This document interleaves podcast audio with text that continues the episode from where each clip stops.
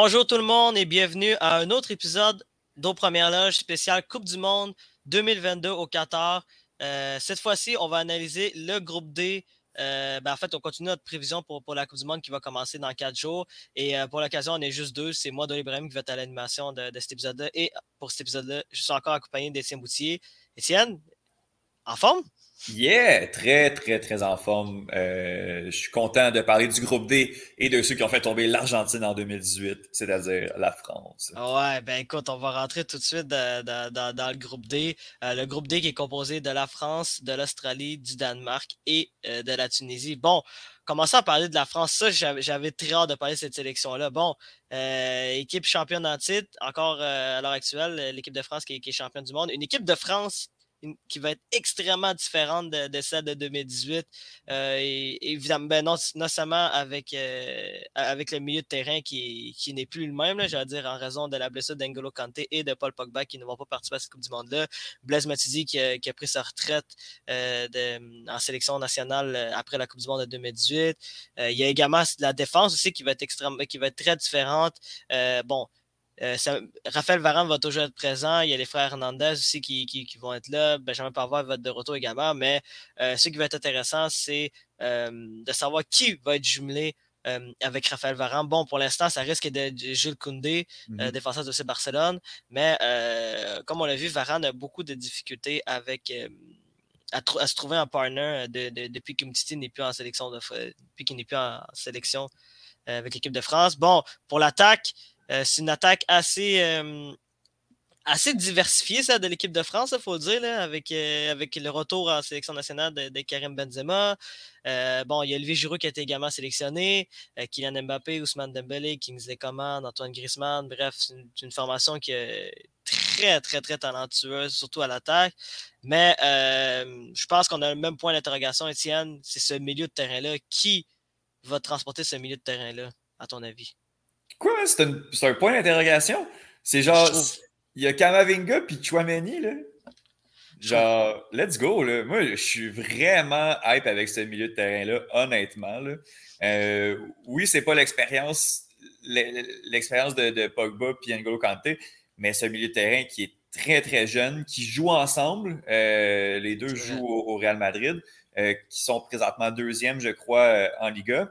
Mm-hmm je, la France est, loin d'être mal prise, honnêtement. Après ça, je ne sais pas, ça va être quoi exactement la, euh, le, schéma, puis si on va avoir besoin d'une troisième chaise. C'est peut-être à ce moment-là que ça commence à être difficile. Moi, Adrien Rabiot, c'est un, je le trosse pas, tout simplement. Euh, après ça, est-ce que le duo marseillais, Matteo Ganduzzi, Jordan Verretout, va voir des minutes? Je ne sais pas. C'est peut-être la troisième chaise qui va être difficile, mais honnêtement, euh, cette chimie-là, Kamavinga, Tremeni, m'inquiète 0-0-0.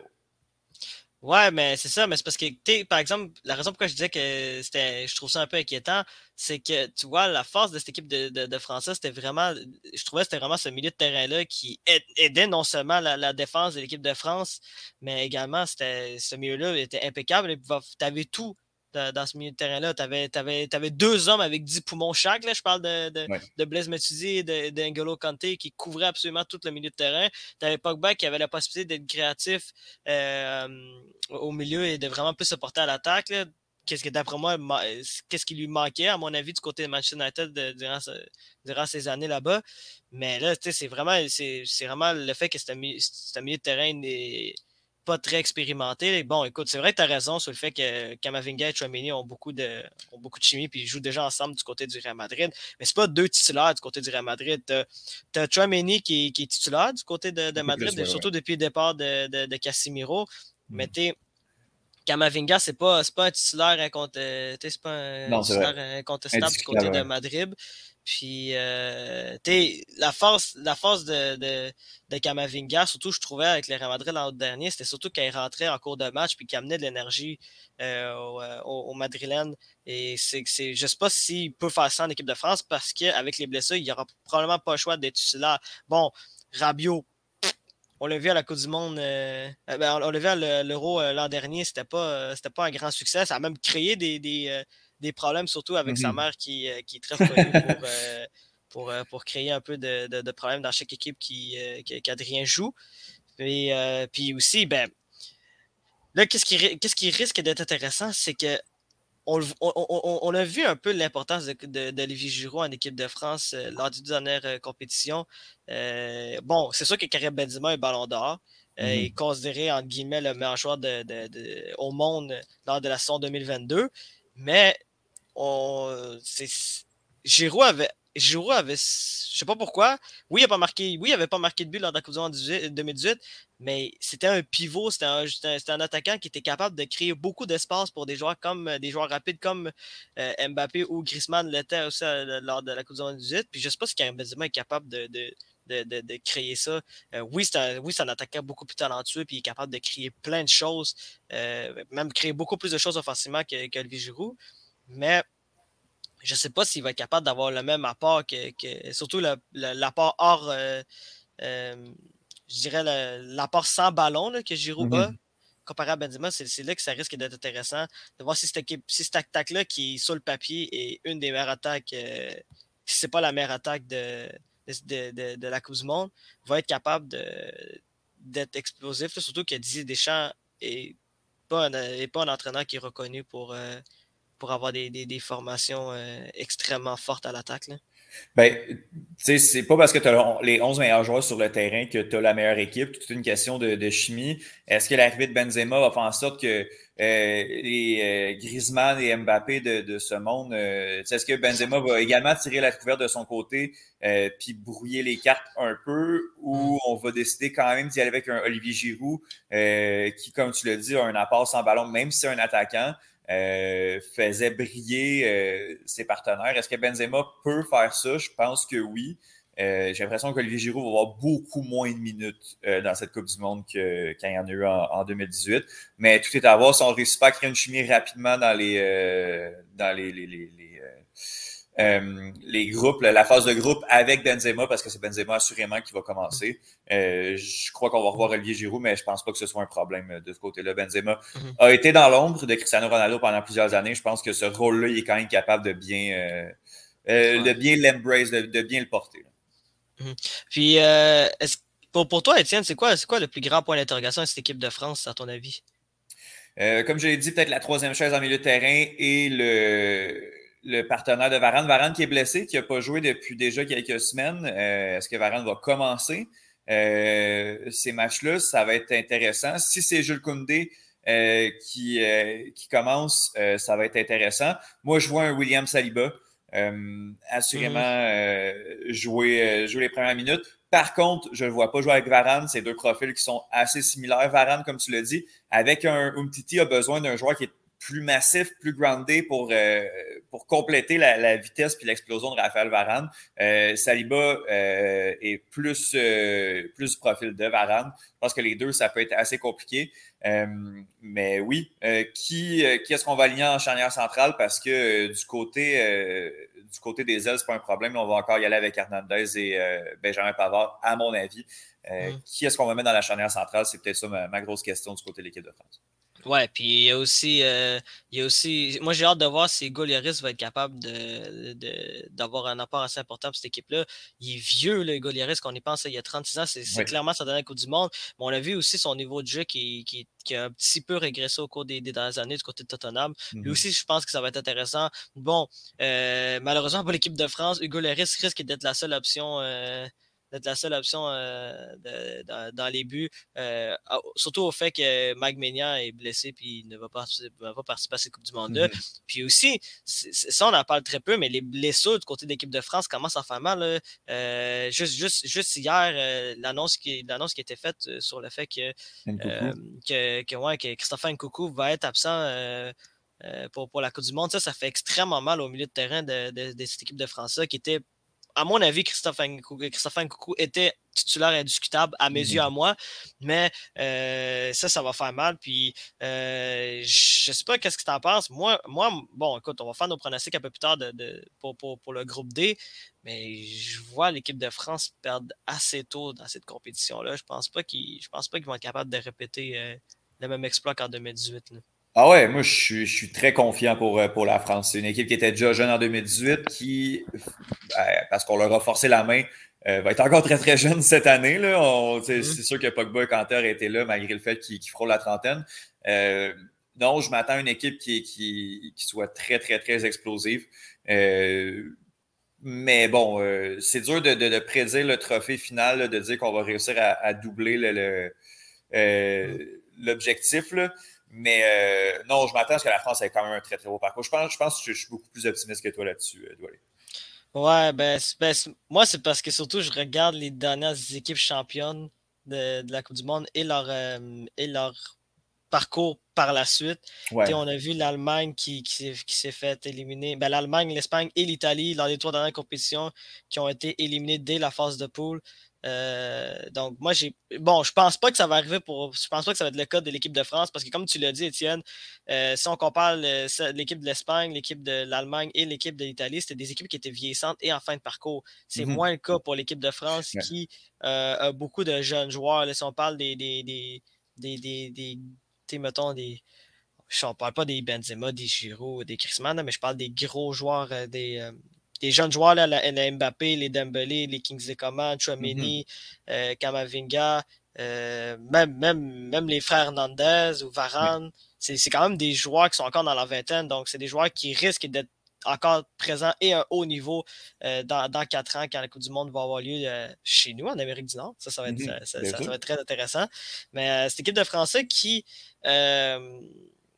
qui je sais pas, on dirait que je suis comme, comme je t'ai dit, je, je, suis sceptique avec cette formation-là. Je, je, trouve qu'elle est, je trouve qu'elle est moins puissante, surtout moins rassurante que, que, que celle, euh, que celle de 2018. Bon, j'avoue que mon, j'avoue que la raison principale pourquoi, j'ai, pourquoi je suis sceptique, c'est surtout la, la performance de l'équipe de France euh, l'an dernier lors de la Coupe du Monde, de, ben, l'Euro 2020, que là, ça a été assez euh, décevant, surtout la manière qu'ils avaient perdu face, face aux Suisses, c'était pas, c'était, pas extraordinaire. Puis, de Puis déjà, cette formation-là, de, cette formation-là de, Didier Deschamps en 2021 était, euh, était, avait beaucoup plus de profondeur. Tu avais des joueurs comme Pogba, Kanté qui étaient là, puis, euh, également Kipembe qui était présent aussi, qui lui ne va pas être présent pour, cette Coupe du Monde-là. Bon, est-ce que c'est, à mon avis, c'est peut-être une bonne nouvelle parce qu'on on, s'en est rendu compte assez rapidement que, que la charnière Varane Kimpembe, à mon avis, ça ne fonctionnera jamais. Là. Je pense pas mm-hmm. pense pas que Kimpembe est le partenaire idéal pour, euh, pour Raphaël Varane. Je pense pas qu'il a le profil euh, nécessaire pour venir euh, pallier les, les, les, Bon, je pense, pense pas que Varane a beaucoup de lacunes, mais en tout cas, bref, comme. Faut que tu le mettes avec quelqu'un. Il faut quand même qu'il y ait quelqu'un avec lui qui, qui fasse le boulot. Là. Il ne peut pas tout faire tout seul. C'est ça, mais c'est ça. Ça risque d'être intéressant pour, pour, cette équipe de, de, France. Bon, euh, parlons des autres équipes, euh, des, des, trois autres équipes euh, dans, dans, le groupe D. Moi, une, autre équipe qui, qui, je trouve, que je trouve qui ont un profil extrêmement intéressant, c'est celle du Danemark. Eux qui ont surpris tout le monde lors de l'Euro 2020 en se qualifiant, ben, en se rendant jusqu'en demi-finale de, de l'Euro et même qui ont passé près, proche même de, de, battre l'Angleterre lors de, la demi-finale euh, de, de ce euro-là. Bon, écoute, Étienne, la question que j'ai envie de te poser, c'est est-ce que tu. Bon, on, s'en rappelle euh, l'an dernier, une des raisons principales pourquoi le, Danemark s'était rendu autant loin, c'était le fait qu'ils étaient transportés par, euh, par un peu l'incident qui, s'était mm-hmm. déroulé avec Christian Eriksen, qui, je vous le rappelle, avait eu un malaise cardiaque en, eh pleine, en pleine rencontre. pas des beaux souvenirs. Puis euh, la question, c'est est-ce que tu penses que le Danemark peut être capable de suivre la même cadence qu'ils avaient réussi de faire lors de, de cet euro-là? Euh, non. non, non, parce que premièrement, l'euro euh, est une compétition qui est par définition beaucoup moins relevée que celle de la Coupe du Monde. ça va peut-être le faire dans le groupe, mais je pense pas qu'on se rende. faut, je pense pas qu'on se rende au, quart de finale, d'autant plus que ça risque d'être contre l'Argentine. Si on, on, va y aller avec nos prédictions, là, mais ça va ressembler à, ça, à mon avis. Euh, premièrement, qui aurait cru que Christian Eriksen serait de retour à la Coupe du Monde quand on l'a tous vu s'effondrer euh, un soir de un, un, après-midi de juin 2021? C'était assez terrible comme image. Puis euh, c'est quand même un miracle que ce joueur-là réussisse encore à jouer au, soccer professionnel. Fait bien du côté de Manchester United, moins explosif, euh, beaucoup plus euh, dans un rôle de 8 que de 10, comme on l'avait peut-être vu du côté de, Tottenham avant qu'il euh, quitte pour, pour l'Italie, que, que, sa blessure, en fait, qui, subit ce malaise-là. il va être encore un, joueur clé dans cette équipe-là avec un milieu de terrain, Pierre-Émile Heuberg qui, fait, qui fait bien, Christian Norgard du côté de Brentford qui, qui, a une bonne saison. On a quand même beaucoup d'options dans le milieu de terrain. C'est ça que, j'aime bien de cette équipe-là du, du Danemark. sinon, à l'attaque, peut-être Youssouf Poulsen est un joueur qui, aime ces compétitions-là, euh, mhm. qui fait souvent très, très bien là, pendant les, les, Coupes du Monde euh, Euro auxquelles il participe. Mais euh, j'ai quand même quelques, quelques questions, quelques interrogations par rapport à cette équipe-là. C'est la charnière centrale Anderson, Christensen. C'est cute, c'est le fun, mais je ne m'attends pas à, grand-chose. Je pense que cette équipe-là est, un peu en dessous du niveau du niveau d'une équipe qui peut faire mal à des plus grosses équipes en Coupe du Monde. Ouais, ben écoute, comme, comme tu l'as parfaitement dit, c'est. C'est sûr que c'est un peu plus difficile euh, de, de pour, le Danemark d'avoir, ben en fait, d'espérer faire le même parcours que, que, lors de l'Euro 2021, ben, l'Euro 2020, pardon, simplement par le fait que c'est juste une compétition qui est beaucoup plus relevée, puis tu as, des grosses nations qui se rajoutent aussi. Là, puis ce qui risque d'être intéressant, c'est de savoir après, de voir si le Danemark va être capable de, de compétitionner face à une grosse équipe, surtout qu'il y a des chances qu'ils affrontent l'Argentine euh, en huitième de finale en cas de qualification, bien sûr. Euh, mais c'est une équipe, moi je trouve, moi je trouve que c'est une équipe qui a un profil assez intéressant. Tu, l'as dit, moi, ce milieu de terrain-là, je trouve que c'est un milieu de terrain qui, euh, qui, qui, qui, peut faire des, des dommages. Tu as aussi oublié de parler de, de Thomas Delaney aussi, qui, qui, avait connu une excellente compétition l'an dernier à l'Euro. lui aussi, lui aussi, je pense que c'est une carte cachée pour, pour cette formation-là. Bon, à l'attaque, tu as, encore des, encore des joueurs comme. Euh, bon, tu as, Poulsen qui t'a parlé aussi, qui est capable de, qui est capable de se prendre dans des, des, compétitions internationales, mais tu as, Caspar Dolberg aussi, qui est un joueur que j'aimais bien. Mm-hmm. Euh, surtout, je trouve, surtout que je l'avais trouvé excellent lors de, lors de l'Euro. Bon, je trouve qu'avec son, avec son, avec son, en club, c'est coup ça, je trouve pas qu'il je trouve pas qu'il a atteint le niveau que, que qu'on s'entendait de lui.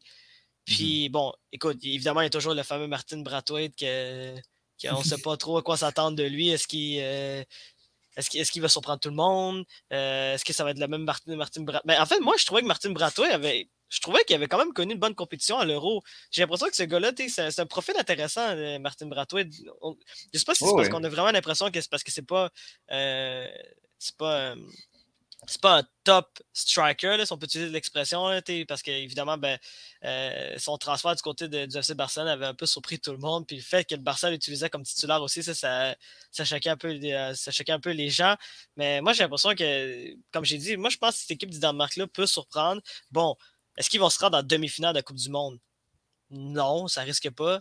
Mais c'est une équipe qui peut au moins se rendre au minimum en huitième. Moi, je pense qu'ils ont les capacités pour, euh, pour finir au moins deuxième euh, euh, de, cette phase de, groupe. Puis qu'est-ce qui est intéressant aussi, c'est qu'ils ont battu l'équipe de France lors de leur dernier match en. en ben, c'est un match amical, mais lors de leur dernier match, lors de leur affrontement, le match amical entre l'équipe de France et le Danemark, le Danemark avait battu l'équipe de France. Donc peut-être peut-être qu'ils savent comment battre cette équipe de France. Surtout que c'est une équipe de France qui a beaucoup de points d'interrogation, comme je l'avais mentionné un peu plus tôt. Mhm. Euh, bon, euh, il nous reste deux équipes. Euh, bon. ça va être rapide. Hein. Moi, je pense que ça va être extrêmement rapide, ces deux équipes-là. Mais on va commencer avec celle de l'Australie. Étienne, c'est quoi tes attentes pour, pour cette équipe d'Australie? Euh, sont assez basses, voire nulles. Euh, je, pense qu'on va, on va rivaliser avec la Tunisie pour finir troisième. Quoi qu'on on peut toujours compter de la surprise, on ne sait jamais ce qui peut arriver. Tu, tu l'as dit, les équipes de, qui gagnent la Coupe du Monde ont souvent la, la, poisse euh, lors de la compétition suivante. L'Australie qui, qui s'est qualifiée par la peau des fesses, disons-le, a été obligée d'aller jouer les, les barrages contre le Pérou c'est peut-être ça qui va être euh, qui, qui m'inquiète en fait du côté de l'Australie. C'est à tout prix pour se qualifier dans la zone Asie. On, se rappellera que, d'une raison ou d'une autre, l'Australie joue dans la zone Asie, se qualifie en Asie et non en Océanie.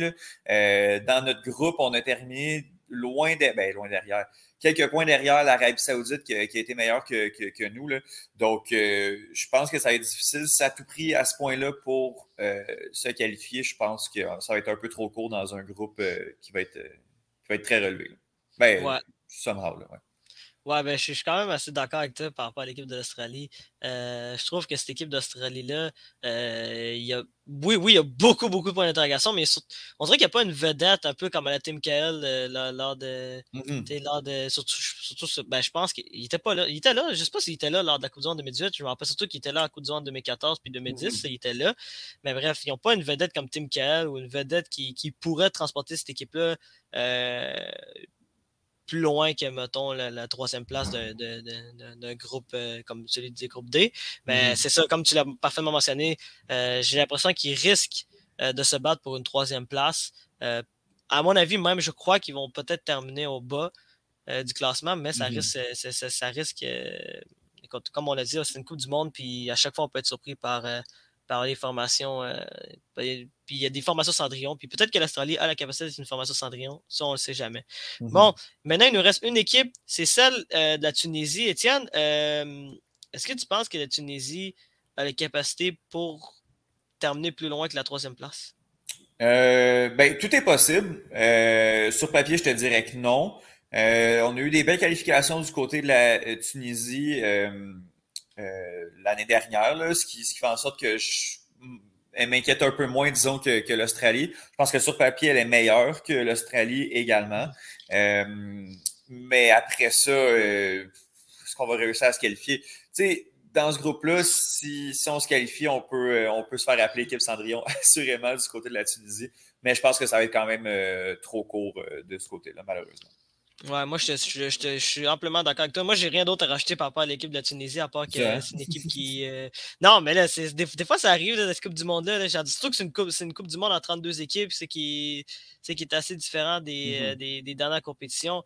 Euh, ça arrive souvent qu'il y, y, a des équipes qu'on a un petit peu moins de choses à dire. Puis j'ai l'impression que la Tunisie. c'est une équipe en fait qui, sur le papier, est meilleure que celle de l'Australie, mais je ne sais pas s'ils ont les capacités pour se rendre, en fait, pour battre soit l'équipe de France ou euh, ou euh, celle euh, du Danemark. Je pense qu'ils sont capables d'au moins peut-être viser un match nul face à ces deux équipes-là. Mm-hmm. Moi, je pense que c'est possible. Mais de là à gagner, je ne sais pas trop. Il y a deux joueurs à surveiller, à mon avis, là, deux très très jeunes, Animal, Hannibal pardon, Meshbri, euh, qui, euh, qui appartient à Manchester United, qui évolue en Angleterre pour Birmingham City. 19 euh, ans, j'aimerais ça qu'on lui donne des minutes, là, puis s'il peut, il peut briller, ce serait, ce serait bien. Et Anis Ben Sliman, joueur de 21 ans, qui joue présentement pour Brandy, Brandby. au, au, Danemark. Ça va être intéressant de, de le voir peut-être affronter certains coéquipiers. J'essaie de voir rapidement si. Ah, il y a Daniel Wass qui, euh, qui ouais, pour Danemark, joue pour Brundy euh, également. Euh, mais deux joueurs à surveiller, là, ça va être vraiment intéressant de, de voir ces, ces là évoluer en, Premier, en, Coupe du Monde. Ouais, ben ça risque d'être intéressant de savoir s'il va y avoir des minutes ici. Mais comme, on, comme, on sait, comme, comme on dit, on ne sait jamais. Peut-être qu'ils peut vont avoir des minutes ou peut-être pas du tout. Puis on espère aussi que euh, il ne se blesse pas à l'entraînement. On a vu aussi, euh, comme, comme on l'a expliqué, la situation d'un coucou, c'est pas plaisant. Puis à quatre, jours d'une Coupe du Monde, euh, on espère que personne ne se blesse et que tout, tout se déroule bien pour eux autres. Peut-être peut qu'ils peuvent espérer non seulement d'avoir des minutes, mais d'avoir une Coupe du Monde exceptionnelle qui, puis de se révéler au, monde entier. parce que c'est vraiment ça, cette Coupe du Monde. Une Coupe du Monde, c'est fait pour ça. C'est fait pour qu'il y ait des joueurs qui, qui se révèlent au monde entier un peu à la Ramos Rodriguez en, 2014, maintenant, si je donne oh, ouais. Bon, Étienne, euh, rapidement, euh, c'est quoi ton classement pour le groupe D? Euh, ça va être France-Danemark, Tunisie-Australie.